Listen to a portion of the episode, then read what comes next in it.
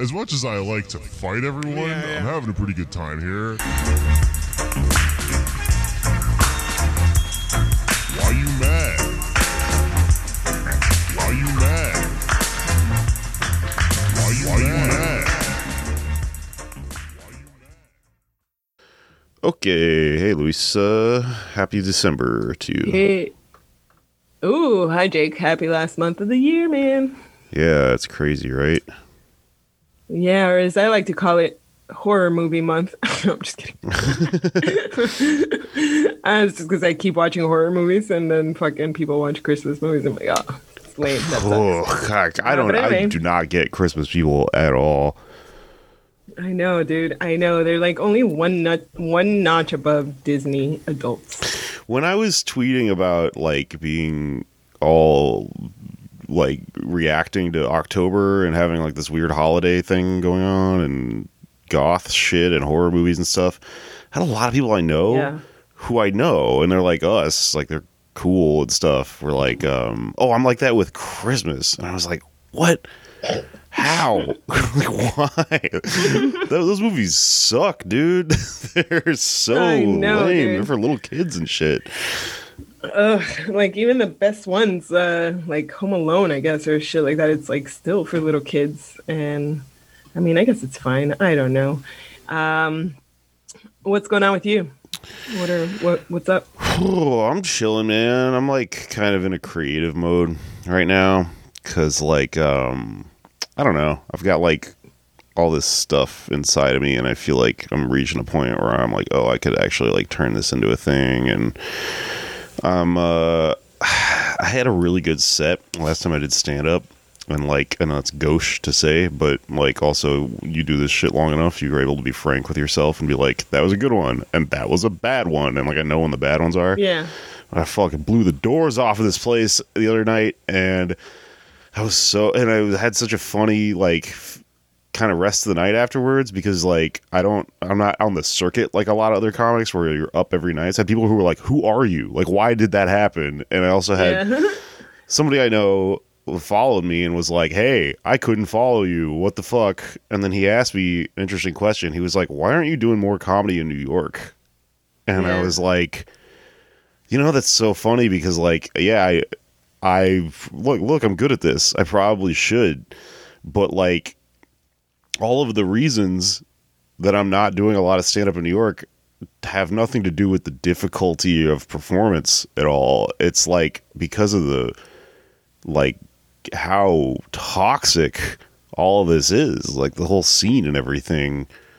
Not that I'm like afraid to go to perform or whatever, but I just like my interests just lit, led me elsewhere because anytime somebody's like, let's go to a comedy show, I'm like, you know, like unless it's like a particularly cool one, I just start to get bad vibes or whatever yeah. and uh and it's all incentivized to bad stuff you know shit we talk about all the time or whatever someone's a weird Yeah. place where i'm like okay am i gonna start something then or am i gonna just actively start like winding around again and like doing stuff here because it's it's crazy i'm better than all out of these motherfuckers Yeah, I mean, hmm, okay, so like to give you a little uh, not pushback, but alternate point of view, and none, none of this. Oh, wait, wait, yeah, none of this is pushback on you being good. Uh, to clarify, the pushback is on uh, the way that you defined the environment here, right, as toxic. yeah So, like, allow me to put my anthropologist hat on. Uh, and I, I'll confess that it's because, ugh, Jake, I've been thinking, as a side note, that um, I think I have to write the book now. Like, I think I might be done participating.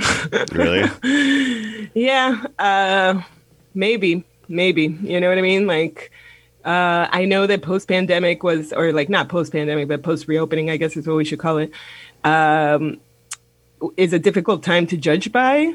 And maybe I shouldn't have even tried to do shows yet. But the ones I did, you know, though there were there were great moments of enjoying the comedy overall I realized like I'm not I don't enjoy producing. I don't I know intellectually what it takes to be a good producer and I don't want to do a single one of those things. like, not even one. Um, so you know that might change, but I think uh, more and more I'm thinking about um, just kind of like putting a bow on it and finishing doing the book. Um, so all of that to say that that's why I guess it struck me the way that you framed this environment, right? Because I've been again thinking about, I guess, the framework of New York comedy and, you know, in a greater context, the comedy of other cities and of the United States. Yeah. But um, because of that, you know, I feel like saying that it's a toxic environment is value is a value judgment, right? Because it's toxic to you and to me, frankly, uh, because we have values that are contrary to the dominant values in comedy, Yeah. right? Yeah, and so that's why we perceive what they do as toxic. And frankly, you know, I do think objectively some of the things that happen in comedy are very toxic, like the uh, covering up for abusers and uh, the abuse. you know, there's like things that are definitely bad, or like people fucking stealing money from artists, or there's lots of things that are objectively bad and toxic. Yeah. But the thing that you were specifically referring to, I think, is the fact that uh, people outside of comedy might believe that it's a, a merit based system, a meritocracy or whatever, but in reality, it's actually a network that is based on your interpersonal relationships. I was thinking about that recently because um, there's this thing that Max from E6 always points out when somebody responds to him and says something really funny. He always says, uh, regular people are funnier than comedians. And Yeah. he's totally true, or he's totally right. And it, there's something that, like, it's glaringly obvious, but because we have kind of a schizophrenic point of view about it, this from being involved in comedy, I think that's that we don't see as much, which is Yeah. I really do believe in the when people say like comedy is just 99% being confident on stage and that's like what people are, you know, impressed by or whatever. Honestly, Yeah. I've met so many people in my life being a comedian since I was 19 or whatever who were just like naturally more funny than a lot of the Yeah. people that I know that do stand up that I don't think co- like humor and like comedic skill is like I don't think it, it, it's more concentrated in the people that do comedy at all. I think it's evenly divided throughout the the fucking population. People that do comedy are like specifically just people who have thought about like trying to do comedy and basically engaged in like this pyramid scheme that where like every comedian is connected to every other comedian. So Yeah. like this is formed into a dysfunctional fucking system. And Yeah. that's why it gives me a bad vibe. And the other the other thing I want to say is um I know I've been on this fucking somatic kick, kick lately because I've been reading these books and, and talking about you know the central nervous system or whatnot and whatnot. But like, I have a really good time with like certain comedians, like friends of ours and stuff, who I think of as people first. But I like I had I all, the other thing I told this person I only did like one or two shows in November and one of them was that one and I fucking killed it and like uh I told this person like you know I like I had a good time tonight, but like I've had so many experiences lately around comedians where like they like it's like Colin Robinson shit. Like just being around people that are doing this stuff starts to physically ail me and I'm like Yeah. what is this doing to like literally my body, you know? Yeah, well, what you were saying was like uh, there are friends of ours who I would say we, in this case, like primarily as people, which doesn't mean we don't think they're funny or whatever, but like we enjoy being around them as people. But then they exist within comedy as people who see and accept and understand and try to be a part of the network. So it's weird because even if they like like us and we like them, ultimately something gets said that makes it clear that we have different values and in like why we're even there tonight. You know what I mean? Like Yeah. Uh, or like what what show we're going to next week, or somebody that we were hanging out with, or you know, like it becomes clear that we are um, ideologically separate, and like we might have come to the same place, but we came here for different reasons and on different paths, I guess. And so that's, I guess, what I'm trying to tell you is that, um, you know, it's no more toxic than fucking banking or museums or fucking all these other industries where it's the same thing. There are people who like believe this bullshit of like, if you do the thing you love, you'll never work a day in your life. So they like went off to do the thing they love and they put put their entire heart in it and then they're surrounded in their jobs or in their in- industries by people who were like are there because they have figured out how to make it lucrative because they accidentally fucking fell into it because somebody else gave them access you know what i mean uh, for all these other reasons that are I guess not as honorable or whatever. You know, there's no reason to put a va- value judgment on it at this time. I think it's um, we just have to accept that there's a difference, especially if capitalism then is the overlay on all of that.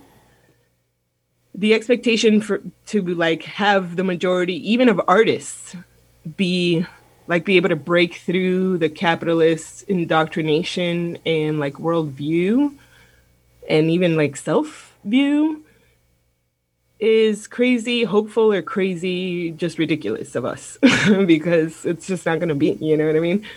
So I don't know. This is then me talking about why I'm like good with distancing and, uh, you know, continuing to watch comedy and be a part of it, but it can't ever get to be my whole life ever again, I think. Yeah. Yeah. Um, ex- unless it's in the way of writing this book just to like exercise it all, you know, and put it all in one place. Um, just because I do think that it will be interesting to a very few people, but the people to whom it is interesting, it will be useful. Is that weird? No, I don't know. all. Yeah, I don't know. Um, but it is something like I don't know. I've been thinking about it also in terms of like the solo lifestyle stuff because for so many people, um, it's like mind blowing. You know what I mean? Like, wow. And in, in both a good way or a bad way. Like, it can be like, okay, this is like a crazy, stupid point of view, whatever. Or they're like, wow, I never thought that that could just be my goal in life is to like have my own space and be my own person and do my own shit and then connect with others on a basis of wanting to share time and space with them on a daily basis, not on a let's have a contract and settle down to do a big project like have children or run a house or whatever. Yeah. Um, and so like today I had somebody text me and just be like, they're living alone for the first time. It's a comic, and they were like, um, you know, like, man, how do you like how do you not get lonely living alone, right? And it really did seem like a weird question to me because I don't I don't get not wanting alone time, right? Um, I don't get not wanting your own space that sounds bad, but that you control. And I don't mean it in the sense of like, oh, you have to have control over everything around you, but in the sense of like, uh, so much of the world and life is not under your control that having the space to retreat from everything that's not your your realm is actually extremely beneficial and like helpful in how you then can recharge and interact more with other people in public and all this shit. You know what I mean? yeah. And I bring this up because it's like kind of related in the sense of like, I guess I'm having more of a revelation of like, you know, um, I think the younger me really thought of comedians as being radical, Jake. you know, like I thought that all of you guys were radical because there is something radical in the choice of this as a job, in um, the content of some people's jokes, and in the irreverence towards many topics that other people obviously have are reverential reverential towards. Um, but then as I got older, and I continued to be radical in a lot of ways, I more and more realized that there, a lot of them are traditional people. Um, and a lot of them, especially successful ones, are traditional people who honestly only succeeded in big part. Not only, I'm not saying they're not talented, but like in big because of the way the system is, the big reason they succeeded is actually because they already came from family and stability and traditionalism. And so that gave them the springboard to be able to have a stupid career, like going from city to city telling jokes. And therefore, that means, like, by default, it's going to be trads who succeed in this art form as a like sustainable career. You get me? The form is entirely like it, it, it, incentivizes and leans that way. The only way to be Mm-hmm. radical in this thing, it's surrounded by a sea of people who are like passively being shifted and sifted upward past you is Yeah. to be actively in opposition to that, which makes everyone call you hard to work with and all this stuff. They think you're doing it as a brand, you know? Yeah. and um and most people i mean yeah like we talked about this a lot on this show like most people can't they just won't even if they talk a big game they'll they'll give up eventually and like i find myself in the story of all this i say story because i'm also thinking of writing stuff and i've got my head kind of looking macro at all this stuff but i'm always the guy who's fucking talking to a friend and going i thought we were doing radical shit. What happened? You know?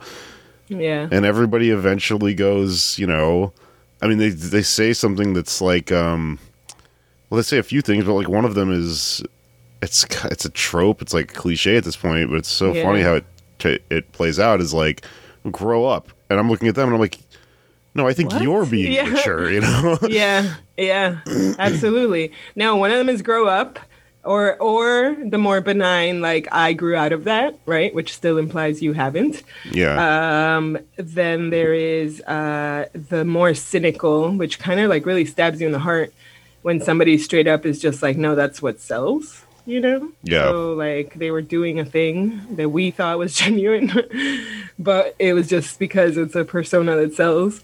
Um, and then there are people who I think maybe did have uh, radical inclinations and the various circumstances of society push them towards traditionalism because of what I've spoken to you about before of like all of the instability that is produced because of your artistic choices and career choices then it seems like a, a good solution to find stability in a traditional relationship or partner or household you know, I have a funny kind of story about this. I've been thinking about it a lot lately, which is that a few years ago, um, I met somebody who was like involved in left politics and activism and stuff, and this person was like they would constantly give me shit over them being left of me and going like, "Oh, you're just a Bernie bro. You're just a democratic socialist. You're just uh you know, this is this is all a game for you. I was, you know, I've been here since the EZLN and yada yada yada. And this person was Yeah. younger than me. They were like in their twenties, and I was like, um, you know, at this time maybe turning thirty or something like that. And then I think they were in their early twenties, and I was like, okay, like I've been a lot doing this longer than you. You know, like fuck you. Um, but we had this kind of funny back and forth. Like we were friends. They're always like, oh, I'm more hardcore than you. I'm doing all this crazy stuff, right? lost contact with them and then I recently talked to them again out of the blue and they're totally normal now and they're like oh that stuff yeah you know I mean I just burn out. And they basically gave up. And they said I became like cynical. And they were like it's it was too much effort to you know to keep holding the candle and stuff. And um, I really don't want to be part of that world anymore. And I'm in a relationship and I'm happy and I just you know whatever. And uh, I was like that's another thing that can happen is like if you overdo it and you don't temper and take care of yourself. And also frankly if you're Burn like out, yeah. if you're doing this like if your beliefs are not actually kind of genuine because they're they themselves are kind of a brand then Mm-hmm. you'll kind of fizzle out also which is weird. So it's like very hard to kind of stay the course and like maintain is yeah. uh credibility or uh what do you call it like integrity uh unless you are being like very genuine about it you know Yeah. I mean, um, it is harder to swim upstream, I guess, right? Than to flow with the river, with the direction of the current. But um, I mean, and I say this not, I'm saying this not in a like, woohoo, look at me, I'm like so much better than the fish swimming with the current. I'm not saying that. Uh, I'm just saying that I've had a realization that I maybe expected a lot of a lot more radical living from comedians and I would say also now from leftists, right? Um, because I was just so happy and excited, for example, when like this huge, even pre-Bernie, like leftist online world kind of popped up and it seemed like younger people were getting into leftism and all this stuff and like but it's almost like you know i made a joke about it on, on twitter but like it's like progressive trads they're like uh they're like socially liberal but personally conservative so it's like imagine being like yeah everybody should get abortions except for me i would never that's wrong or, yeah, everybody should be gay. Gay is cool, except me. I would never. I am cis and I'm straight and I'm het. You know, you know, like Yeah. get the fuck out of here. Uh, you know, like um, just believing themselves to want a new world order, but then wanting to still participate in the institutions of the old world order. It just doesn't make sense to me. You know what I mean? And I think maybe I used to be a little more mad about it, and now I think maybe people think I'm mad about it because I do make joke jokes about trads and shit a lot. But it's more that I'm laughing at it now because it is pretty funny. It's almost like we're like climbing a mountain, and you know, as you get higher up, it gets harder, and some people decide to just like go back down or to like stop and just build a house right there because they're not going to go any farther. Um, so instead of being like, oh, you're such a pussy, I am trying to just understand that that is actually like the majority of humanity. And uh, it was my mistake to have expected something different. I don't know. What do you think about that? I don't know. I mean, I know that you're my friend and uh, we do this podcast pretty frequently. Yeah. So I am like kind of listening to us talk and going, oh, this is a moody one. And next week we're going to fucking be all jazzed up about shit again because that kind of happens. but I've also. But I'm not in a bad mood. yeah, no, this is just kind of wistful. I don't know. But like also, I, know I feel. I've, I've had the same thought a lot. I think about what you're saying a lot. And it's funny because you do kind of realize like it comes full circle and you end up laughing at yourself for being like kind of Yeah. foolishly naive and like fired Yeah. up about trying to do more than one individual human can do in their conditions in the world. But that's Yeah. like that's a complicated philosophical question and i think i'm always going to kind of lean on one side of it and there is like this huge question of free will like how much can you do how much should you engage in should you give yourself a break and like ease up sometimes and like i've been thinking about this a lot because um I keep bringing it up, but I'm playing this video game called Disco Elysium, and it's like it's really cool. Like it's um, it's all it's all conversation based, and but you have these various like parts of your inner mind that you talk to while you're talking to like other people while you're trying to solve this case and you're learning about this world and stuff and you can sort of like invest in um it's funny you can invest in different like categories of these pieces of your inner world and they're represented by these cool paintings so it's it's very abstract. It's really weird. So like in the beginning of the game i spec'd it like in a certain way. I was like oh my guy's gonna be really smart and he's gonna be really um he's gonna so all the intellectual ones like logic and encyclopedia and like whatever and then uh there's four categories. There's like a blue one that's all the logic uh, encyclopedia stuff like that intellectual like parts of yourself.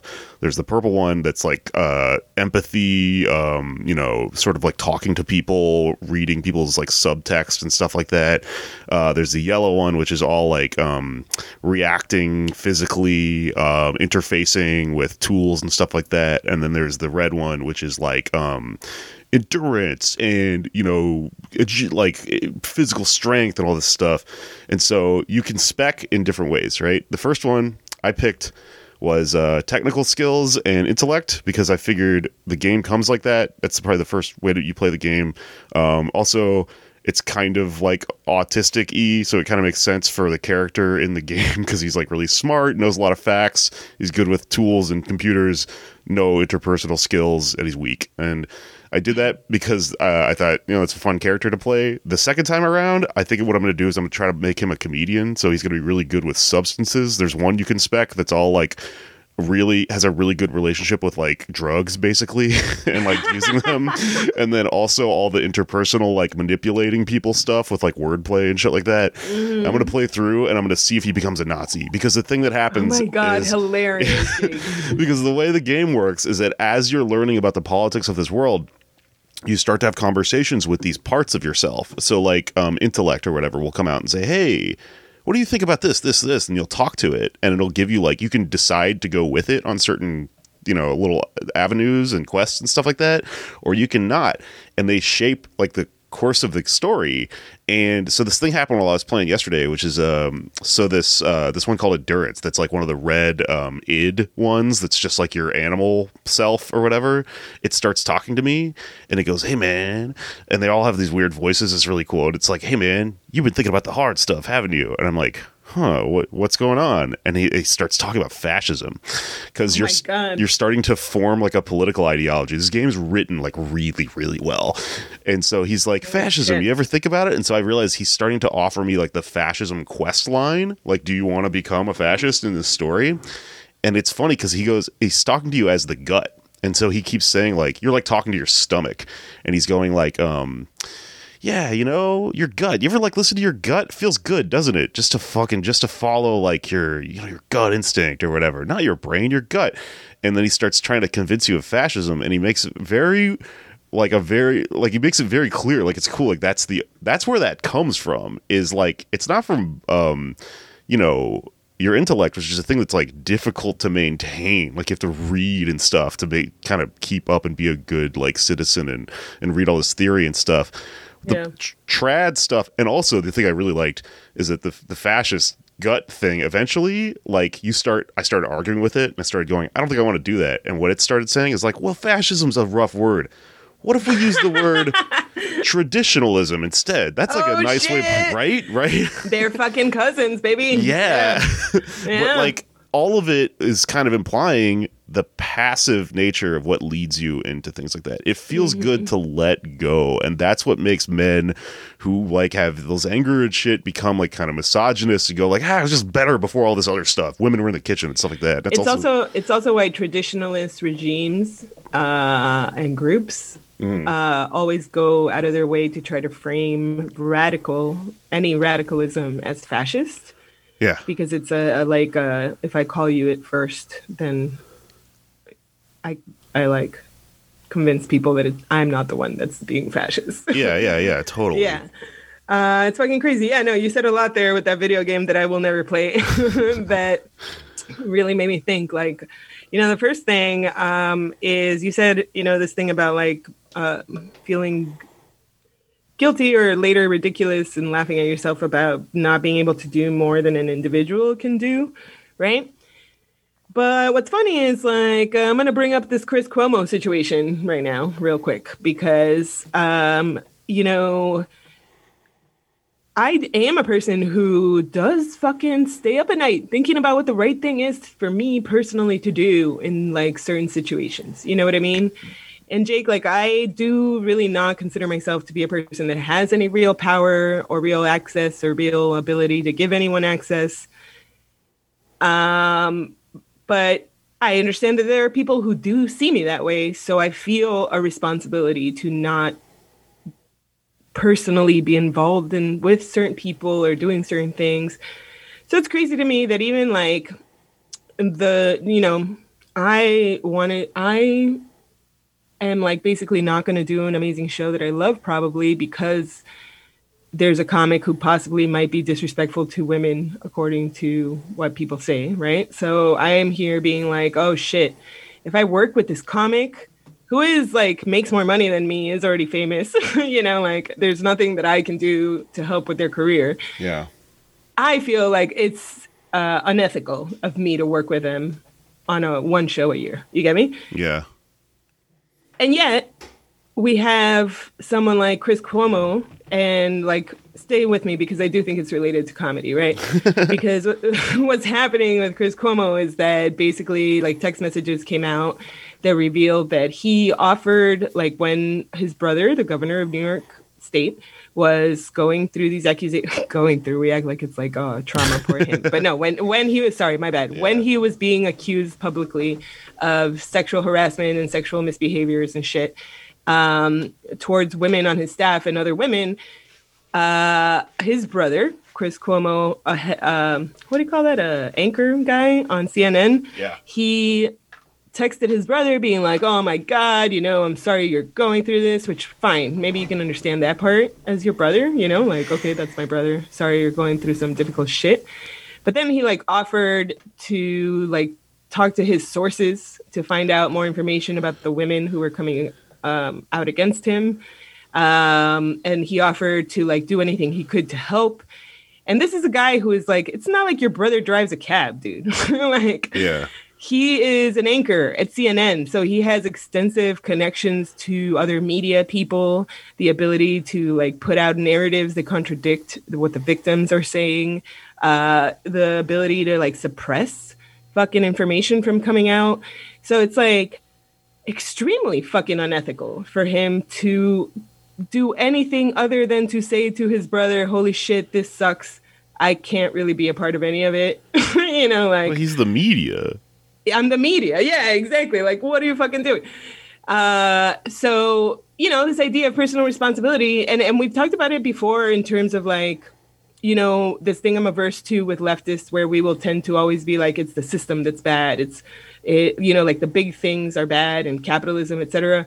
And yes, we are correct. Those things are bad, and they fucking put us into horrible situations where we have to make bad decisions. But we are still agents with agency who make decisions. And I think like it's the same to be like, oh, I make whatever decision under capitalism because I can't make a better decision than this in terms of like how I spend my money, let's say, is the same as being like, oh, well, this guy's my brother. What else was what else could I do other than like help him with all of my position and my power? It's fucking crazy. And then you said this, I like I hadn't even figured out who the person that started the backlash was. Well- because I started to just see people being like, holy shit, how could you just defend this on the basis of like he's your brother or whatever? But I guess it was Lis Smith, you were saying? Lis Smith is um she was she's been a lot of things, but she was uh, most recently the comms director for the Pete Buttigieg campaign. She's also somebody who called me uh, a Nazi for calling him a rat because she said that was um like eugenics. And Yeah. also because I called someone on her staff a gusano because they were Oh, right. And that, that was a slur. That Yeah. was a racial slur, she said. or they said, yeah. and also so she had a bunch of her communications uh released or whatever the fucking word is um this week it's funny it is related to comedy because they tried to hire bill maher to help them like See? to help them like um you know come up with narratives and stuff like that and Yeah, then after that she went and tweeted this thing where she basically tried to make sense of it all by saying like listen your i think she said like son daughter brother sister mother father always come first don't they or something and then she went Mm-hmm. and deleted it because people were just like yo like immediately making fun of Yeah. it Honestly, that's some Gusano shit right there. yeah Yeah. Wait, which part? Like, yeah. Uh, being like, oh, doesn't your mom and your family and whatever come before everything? Oh, sure, yeah. Ideals. and the rest And of your it's like, people no. and shit Yeah, and the rest of the people in the world and everything is like, no, not really. No, that's not the way it's supposed to be. So like that's so this is why I think it's related to comedy, okay? Because in comedy, the idea of family is also kind of deployed in this way, right? yeah Uh, it, at jobs, have you ever had a job where like your manager insists that you're all a family here and whatever? One of the first jokes I ever Yeah. wrote. I've been like this forever. I was into fucking Yeah. theory and shit in college. The first jokes I ever wrote was about applying for jobs because all my jokes when I was fucking young were about being broke and like trying to. I was just really fascinated by this world that we lived in and work and all this stuff that no one ever talked about. And it was about how like um, it wasn't that good. That's why it's not in my act. But it was the premise is like. Oh, this is a family. Like, all right, okay, I'm gonna treat it like my family, and then like listed off all these shitty things that you would do to your family that you would just, you know, now I'm doing it to my boss or whatever. Because it's always been the thing about that, the family thing, is that it's always um, it's uh, inconsistent. It's like one of those things where like um, you don't always want to treat me like family because in certain situations, that would mean you doing something for me. But what you're asking really is for me to always do something for you, and then suddenly we're not family when I need like a cash advance, or you to not fire me, or you to just you know if you want to get down to just Yeah. fucking labor value shit, like give me all the money that I earned or that I created Yeah. or whatever, you know. Well, yeah. So here's the thing. Like, I do think, uh, you know, I don't want anybody to say to think that what I'm saying here is like, don't care about your family. But what I am saying is that the concept of family is a toxic, weaponized concept in Western culture, uh, in the sense that it is something that is antisocial. Okay. Uh, your concern with your fi- family, primarily over everyone else, is anti society, right? Does that make sense? Like, I feel like it, sounds controversial, but it fucking isn't. Uh, there are studies that prove that people who have children are less empathetic towards people who are not in their nuclear family. Oh, totally. Uh, yeah, because they're like hyper empathetic and like focused on the the safety and benefits and everything to their immediate family. Parents are so scary because, like, if they think that you Yeah. threaten to their kid, they're like, "Oh, I will murder you for Brandon" or whatever, and you're like their next Yeah. door neighbor, you know? Yeah, and then what's crazy is like you're having children um, to exist in this society that exists already, right? So like you're you should care about your social role and responsibility. So therefore, like saying that somebody like Chris Cuomo or even us, even like anybody who has like, you know. th- Think about what kind of manager you're going to be at McDonald's or fucking what kind of like lawyer you're going to be. Are you a person who is doing things like only based on individual and selfish and antisocial motivations or do you also recognize your social responsibilities and social roles right which contribute to the type of world that you create for your immediate family that you fucking love so much right Yeah. so it's pretty crazy because like uh, you know when we're saying like trad is the cousin of fascism trad is only the cousin of fascism if you allow it to be the superseding force over the logic of empathy for people outside your family um, and then in comedy like to me this is so clearly connected to comedy because it's how the in in group out group thing works where like comics build little cliques and then they like protect each other to the death but they attack everyone else outside of them even though they're attacking other comics like it's insane right so did have we talked about charlottesville at all on this podcast Oh, I don't know. Maybe. I mean, you know, speaking of Nazis, like, do you know what the Yeah. 14 words is? the wait sorry i just think it's so funny speaking of nazis the 14 words you said yeah. Have you ever heard that? I've heard the thing it's like a like a tome that is important to the nazis but i don't remember what it is It's just a saying, and I can't. I, saying, I, I talk okay. about this all the time. I can never remember because it's a stupid, fucking clunky saying. It's it's literally Mm-hmm. 14 words or whatever. But the gist of it is like we have to secure a future for uh, white children and yada yada yada. And so it's definitely Yeah.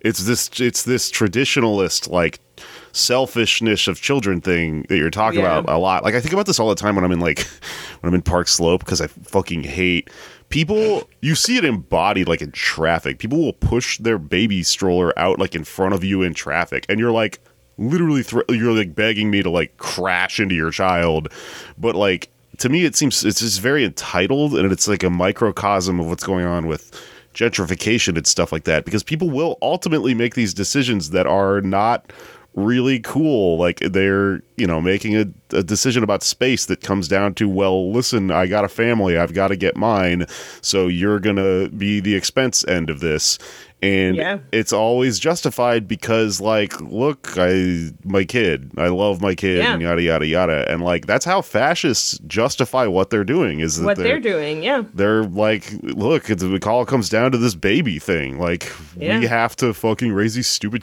kids and shit. Exactly, dude.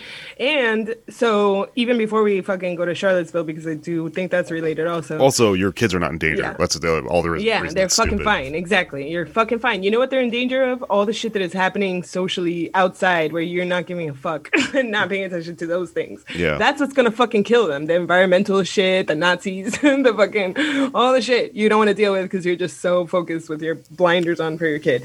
But anyway, um the Cuomo thing, I also think is like crazy relevant to comedy because you like okay.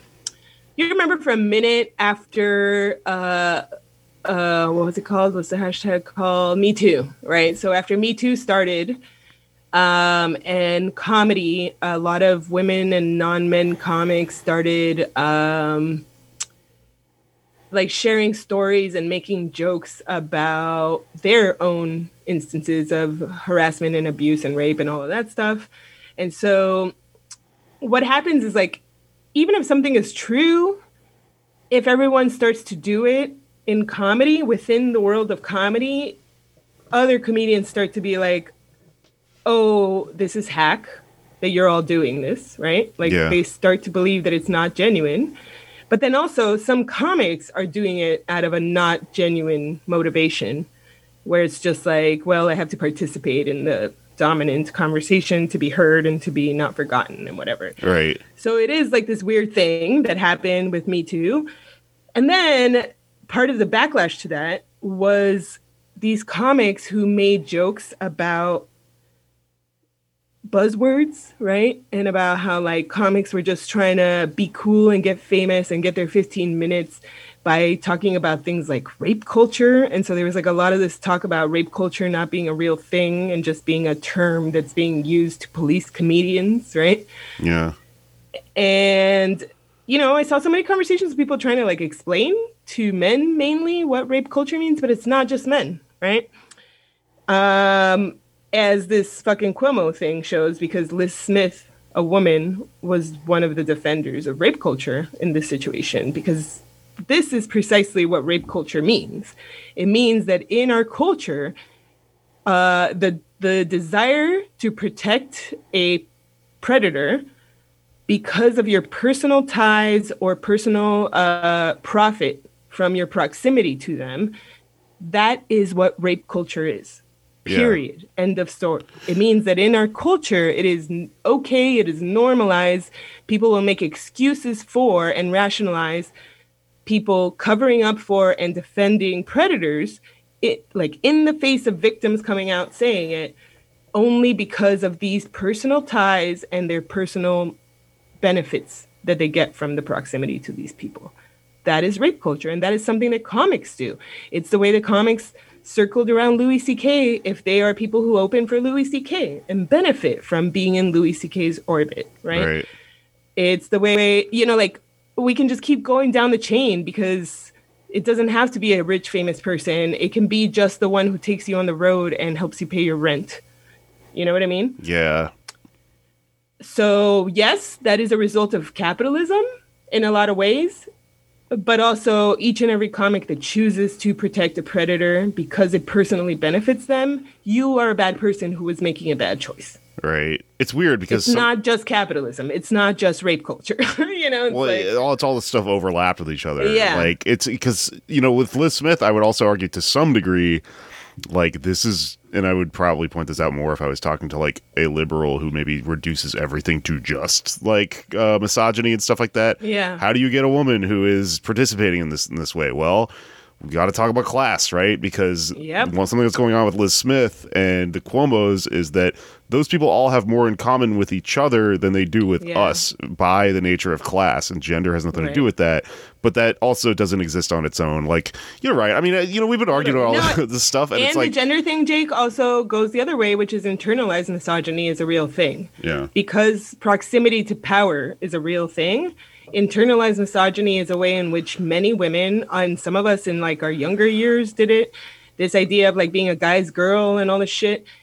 That's what it is. It's uh, a subliminal understanding of proximity to power benefits you. So you start to internalize the idea that being a woman or being feminine or a certain type of woman is all of those um, not good enough things that are said as part of misogyny. yeah And then you become part of enforcing that upon other women. yeah get me? totally just like toxic masculinity, Just like comics do. Yes, and exactly. yeah I mean, the other thing is uh, i'm saying it's all this stuff together and it's Yeah. it can't be any one of them alone because like Yeah. um you know the class thing doesn't really make sense once you start to realize how many people entirely below these people's class brackets would fall on their own fucking sword to defend them just because they think that they can get something out of them or they're getting a Yep. small thing out of them that doesn't like break them out of their class bracket or anything like that or their class dynamics at all so it's just all all. of it man Yeah, because I, there are comics I've seen, like uh, for example, or and I've seen women at this low level, um, class wise, like a comic who really, let's say, like doesn't have much going on in terms of like the capitalist way of measuring what comedy's about. And but they like regularly open for someone who takes them on the road and whatever.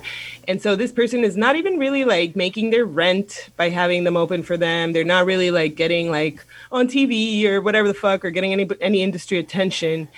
But they're getting like a monthly feeling of still belonging to comedy and a monthly feeling of still being like tapped into and getting access to an audience and all this stuff so it's like it can be for a very minor profit or benefit. You There, are, mean? there are people that are getting not they're not even getting that they're just they're just a fan and they're getting some Yeah. weird semblance of that out of it Yeah. and to them that's enough and i always look at those people if they're a comic i'll go like i don't want to slap them and go they're not going to hire you like you are Yeah. this sucks but sometimes they're like i'm literally not a comic i just like like the like Yeah. this thing happened today where this guy was um I don't know some crazy person who uh I think he works the door at the creek and he knows about me from listening to people gossip about me and shit. He came on goth with, guy? I don't Uh, want to say his name, but is he goth? no. Oh, okay, go on. Well, maybe I don't know. I don't. I only know one person now that works the door at the creek. But he, um, I made this joke about uh the Travis Scott thing when that happened, where I was like, "Why Mm-hmm. couldn't this have happened at Skankfest?" Because I am an edge lord and I like fucking mean jokes, right? And uh, so I had all these dumb guys who were like, "You say you hate comedy, and yet you made a mean joke like this," and I was like, "You're an idiot, right?" But um, this dude was like, um, you know, he just showed up and he, I got a little notification on my phone, and he was talking in my thread about it and stuff. And I told him I thought he was a comic, and I went like, "They're not going to book you. Like this is stupid." And he went, "Oh, I'm not a comic. I'm just a fan. I went to the festival, and they were all really nice, and we're all really good friends now." And you know, and I was making fun of him for the friend. I bet thing. he has to introduce himself every single time. Right. I was like, hey, these are imaginary friends. You're a customer. That's like so sad. You're like in a fraternity or something. But B, um, He thinks the stripper is in love with him. Right, yeah. But uh you know, I, I had mentioned in this thread, I was like, look, here's why I don't like these people. They fucking hit my friend who's a woman. They threaten women. A lot of people they book threaten women. Uh, a lot of people they book have done other stuff to women. They fucking threatened me. They doxed me. They came to fight me and they spit in my eye. And I told that to this guy. I was like, look, look, look, shut up. I don't care. This is why I don't like this person. I don't give a shit whether you like them or not. And what he said was, oh, those things have all been proven uh, that they weren't true. So, um, you know, you're whatever. And I was talking to this guy, and I was like, uh, well, th- it happened to me. Like, I'm the person I'm telling you, that yeah, this happened exactly. to. So, what you are telling me is that you have decided not to believe me based Yeah. on the fact that you are getting something out of this experience with these Yeah. people. And that's what fucking rape culture is, man. Exactly. Exactly. It's totally true. And uh, I'm glad that you see how I think Chris Cuomo and everything else that we brought up tonight connects to stand up comedy. Let me add one more. which Rise is the. Charlotte and the yeah, dude, the Charlottesville thing, okay? Which actually I think is like weirdly uh redemptive. I don't know, like it proves us right, right? But also it's pretty scary, which is so this is something that's been going on and I know like a lot of people don't follow like civil trial shit, so like maybe they haven't heard about this, but basically what happened was like last week, all right? So Charlottesville, we all remember that what happened. What year was Charlottesville? Like 2018? 2018, something like that? I 17, 18? It was a couple of years ago or something like that, right? But think it was if 17. you remember, yeah, it was basically like uh, the first big white nationalist, like organized public demonstrations, right?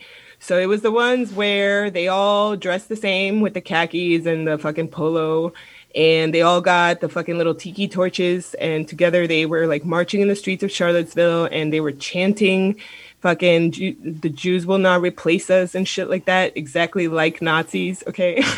so, which is why it's so insane to me that when I call somebody a Nazi, they're like, oh my God, what is this, 1941? And I'm like, you're literally chanting the same chants as na- Nazis. Like, how is this not the same fucking thing? Anyway, I digress. Uh, so I'm just reminding everybody what happened. So then at the Charlottesville, this was like an organized protest by the the right wing, right? in the sense that there were certain groups that organized it on Reddit and other channels and shit. And so various groups came from other states and cities to come and be part of this march and dress, wear their little uniform and bring their tiki torch and do all of that.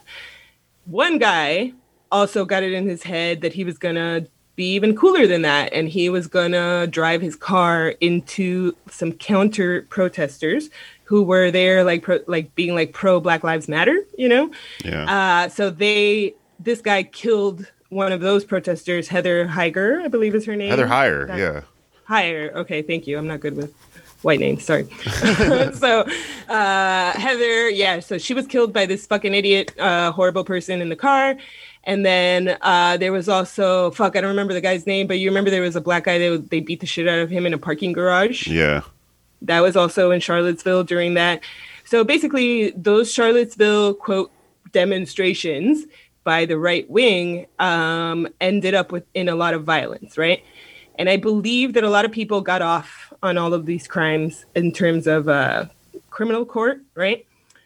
But they ended up bringing up i don't know who they is i should clarify that um, but somebody ended up bringing a civil suit against groups that contributed to the organizing of the event in charlottesville okay? And this was in on trial last week.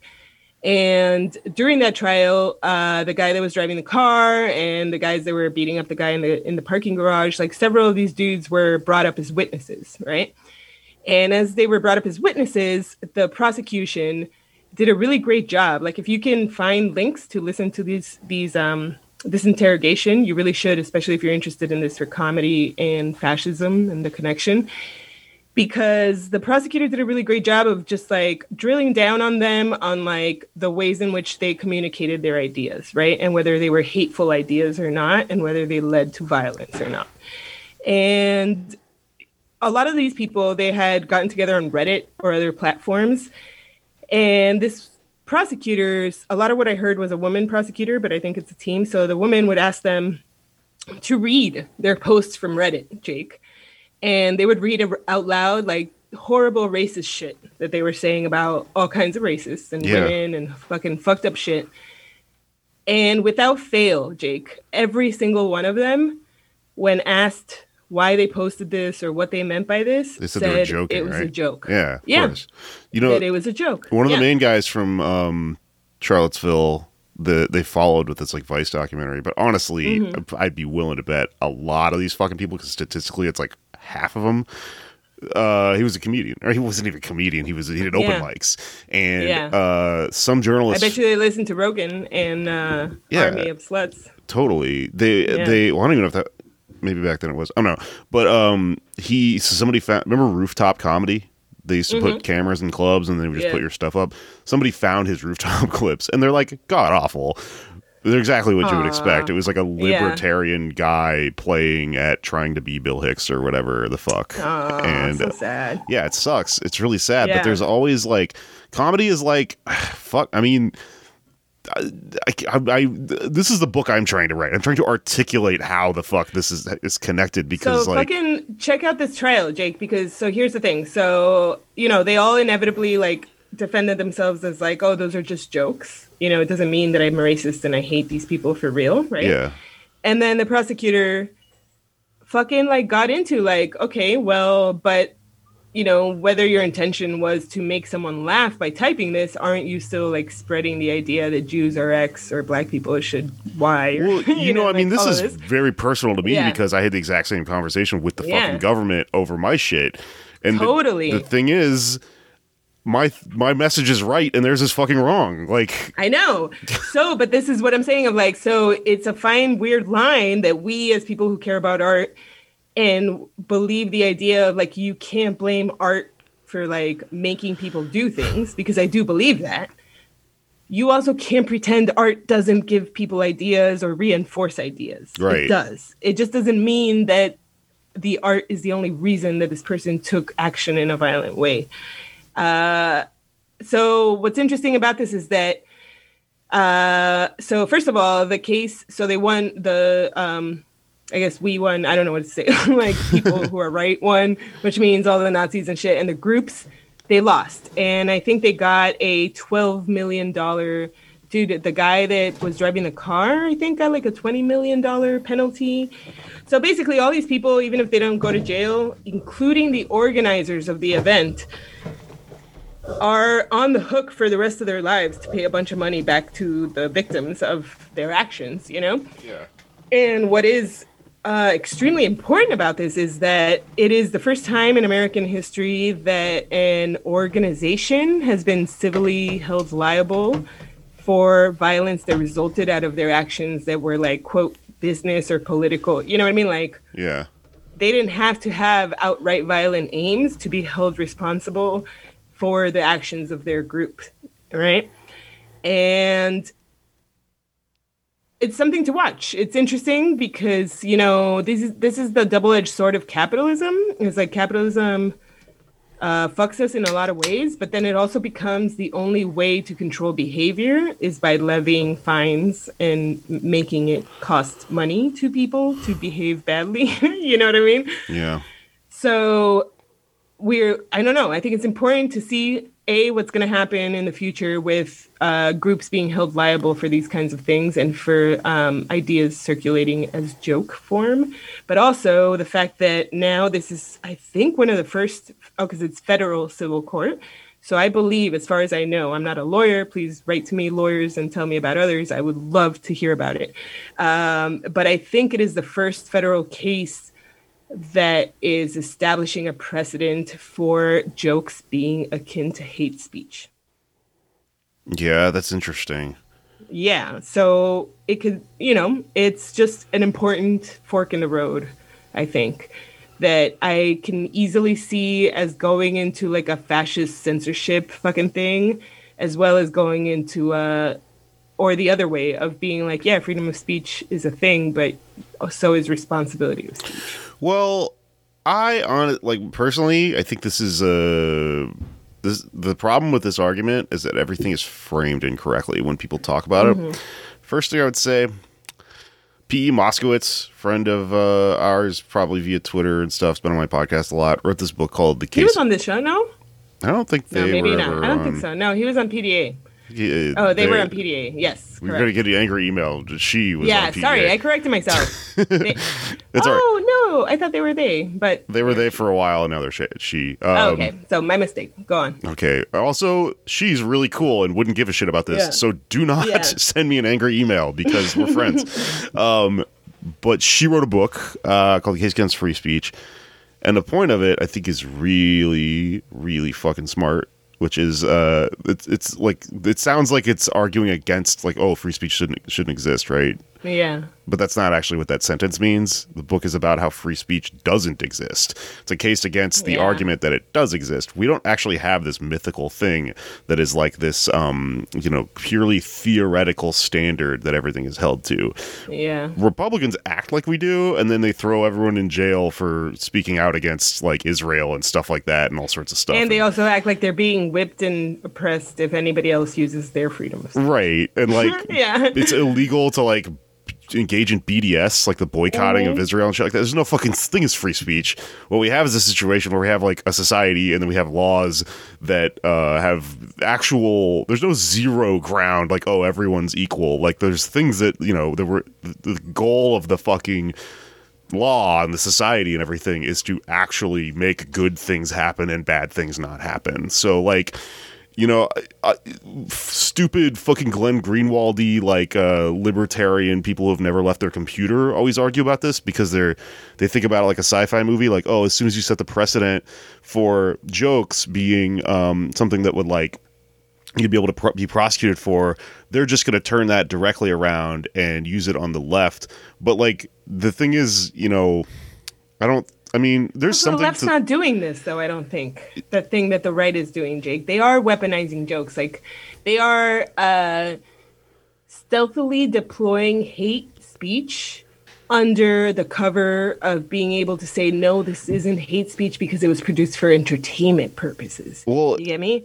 And nobody on the left is doing that. Only me. There's nobody. I'm the only Not person. Even you. Shut the fuck up. What? No, I fucking not. did it. I got the ice came to my house and shit. Yes, but that but you weren't oh, because you were stealthily hating on fucking ice, you mean? Yeah, I dehumanized fine, and said you, You were, yes, yes, murder okay, okay. cop. But it was like that was that's Yeah, an yeah. anomaly. Like people don't generally Yes. do that, or Generally that's not happening. you Yeah. know, if they do, it's just like it's. yeah so i so okay so i guess what i'm saying is like i think sometimes we have to be cautious of the slippery slope argument because I, that is actually a tool of the right where they want to claim that every time that you are trying to point out an injustice it shouldn't be dealt with directly because it has implications for all of these other situations. That's a straw man argument. Right. That is a fucking way to get you to not pursue the goal that you initially had. So I would say to you, like, I genuinely, like, as a person that consumes comedy and podcasts, like, nobody on the left is deploying this strategy of circulating ideology and then stepping back from it and pretending they didn't mean it and it was just a joke.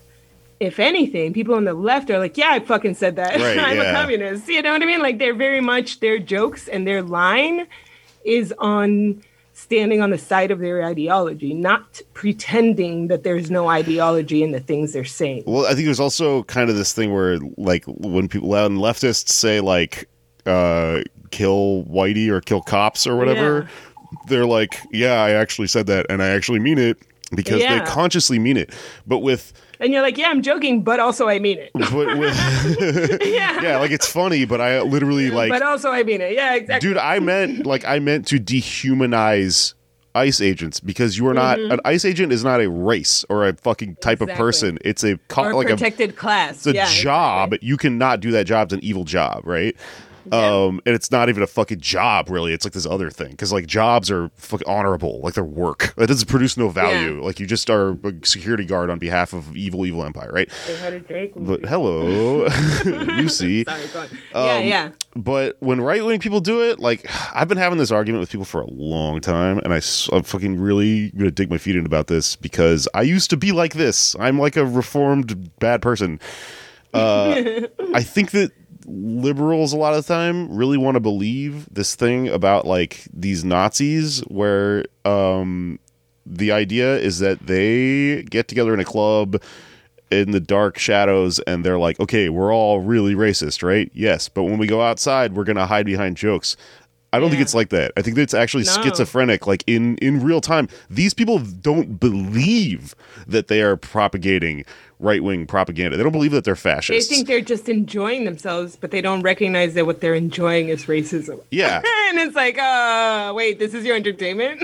Um, I mean, the, be- the, the best Yeah. metaphor for this is like Yeah. pretty much all of Paul Verhoeven's work, like RoboCop and stuff like that. But like Mm-hmm. Starship Troopers is this movie where like it's one of those you know things where it goes, "Are we the baddies?" Like the entire movie is this military effort to go kill. You know what's presented in the movie as this like alien thing. You're like, oh, these, these and then you're ali- like, wait, are we colonizers? Right, and that's the Yeah. fucking thing. Yeah. But he uh, he said like when the next time like uh, because he lived through like f- fucking crazy fascist shit happening in Europe, right?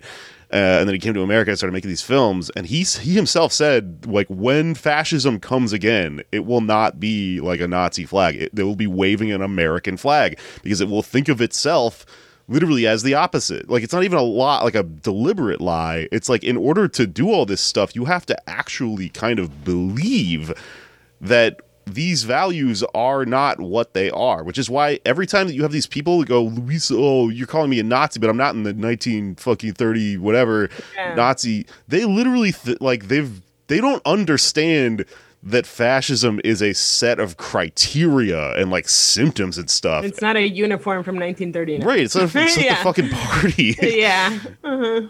It means Yeah. that you think of things in a certain way. And as long as no one gets down to like that and doesn't understand that people like who engage in this stuff really convince themselves that they're actually not doing it and that they're like they're actually they dude I I used to be really into fucking edgy comedy and I I I snatched myself out of the jaws of it because I started to realize what was going on with some of this stuff which is like you start the the the language, the arguments that we would all fucking wield when I was like involved in that sort of stuff is like, oh, we're actually less racist than liberals because liberals do all this horrible stuff that we know liberals do. They do all they, they have their own veneer of bullshit they put in front of their racism or whatever. But the idea was like, oh, you know, by um engaging in it in a way that is mocking it somehow like uh like neutralizing it or whatever. And that's not either. It doesn't it doesn't do that. It just perpetuates it and makes it okay for like a different reason. It's just two people making excuses for their horrible fucking engagement in perpetuating systems that oppress people. There's a third thing you can do, which is what neither of these Can fucking you groups are doing. purring into the mic? My bad. No, it's cool. yeah. it's just like all in and just like, yeah, Jake, you're right. yeah, what's the third thing? Go. Tell me. It's it's a fucking anti-capitalism. It's like actively reg- regressing all this stuff. I mean, left and right Yeah. wing in the modern world are the two wings of capital. So you know, being somebody who engages in like liberal, uh, you know, shit where they they they make Hamilton and they think it's not racist. It's like, well, you're actually fucking racist. That's Yeah. that's a racist play. Versus the Legion of Skanks or whatever shit, or these fucking stupid Nazis in Charlottesville saying like, "Oh, I did all these Pepe frogs and stuff" as like an ironic thing.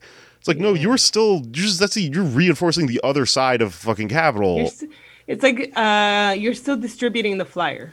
You know what I mean? Like you're still doing the work. Literally, like in the '90s when we were ravers and stuff, Look- you would like get into the party by promoting for the party. You get me? Yeah. So they would give you like a bunch of flyers, and you had to go fucking put them on cars and like leave them in the mall and do all these things. Even if you didn't design the flyer and you didn't pick the fucking DJs, you are the one spreading the fucking thing. like, it doesn't matter what your fucking reason is for spreading it. I don't care that you thought it was a joke. You are spreading this fucked up thing. So, like, that's the difference that I think can't be applied to the left, where on the left, even though you're right that it is still like a, um, it is a position defined in relation to capitalism. They, I think, in general, leftist artists who publicly identify as leftists, they are never using the position of I said this and I didn't mean this. You get me? yeah. And that's the thing that I think is a threat to us comedy people right now is that the joke is being co-opted by people who do mean to use it politically while the whole time screaming jokes are not political. You understand me? Yeah. So I don't know. I really think uh, there's a lot to think about in terms of like everything that's going on uh, inside and outside of comedy and how you do your art moving forward. Um, I did. We did also want to talk about Succession and Spotify, but that's going to have to wait till next episode. Yeah. Um, but there's a lot to also connect to stand-up comedy in both of those things. uh, do you know what's funny, Jake? Uh, every time I'm like, uh, we shouldn't do an episode because I have nothing to talk about. It's my favorite episode. Right. Yeah. No, this is like, I mean, It reminds me why we're doing this because I'm like, oh, right. Jake and I always have really great combos, no matter what. no, I'm never afraid that we're not going to have a thing to talk about because, like, I'm always afraid because I'm not a fucking talk for the sake of talking person. You know what I mean? yeah. but that's why I am uh, I am very happy to have you as a podcast host because I don't think that you and I ever have like fluff conversations. You know what I mean? Like conversations that are just like networking and just like uh, on the surface bullshit. You know? Yeah. I hate small talk, man. Yeah, yeah. And, you know, I'm trying to learn that sometimes small talk is a way to maintain relationships with certain people, but I'm glad that that is not something that we need to maintain a relationship between us. No. And that we always produce like a conversations that leave me thinking. And like, I love that they leave other people thinking, but I mainly do it because I like talking to you. so this is me telling you I love you, buddy. Love you too, man. Glad to Yeah. do this another year. You know, Mm-hmm. it's funny, man. Like I, uh no, I, have, I I hate small talk, but like it's not a. pro- It's good for podcasting that I hate small talk. Yeah. But I like it's bad. I need to learn to for do your it. interpersonal relationship. Well, I was like yeah. at a like at a party a while back, and I was just like, I could see myself like, oh, you idiot! Like I had to take everything up to this level like immediately. So I was like standing around a cheese plate, just like fucking fascism. Like, you know? you're totally you're totally that meme guy in the corner It's like they don't even know about Yeah. capitalism. I am also that guy in the corner. I don't know if you saw that one of our listeners like uh made that meme of me or something being like and it was something like uh they don't even know that all I ever want is to be photographed looking at my phone at a comedy show like Luisa Diaz. and I'm like that is so funny. This is great. This is my favorite meme. Oh, uh. That rules. write to us. I would love to hear from you guys. We have some really good uh, emails already too. Dude, you know we have like listeners in Australia and like a bunch of weird places. I love it so much. Uh, so we have great emails for the next mailbag. Email us at uh, whyoumadpod at gmail.com. Questions, suggestions, complaints. We take it all. I might yell at you. Jake is usually really nice. Uh, but I feel like that's fine. You should be fine with that. Right? Good cop, bad cop. yeah, exactly.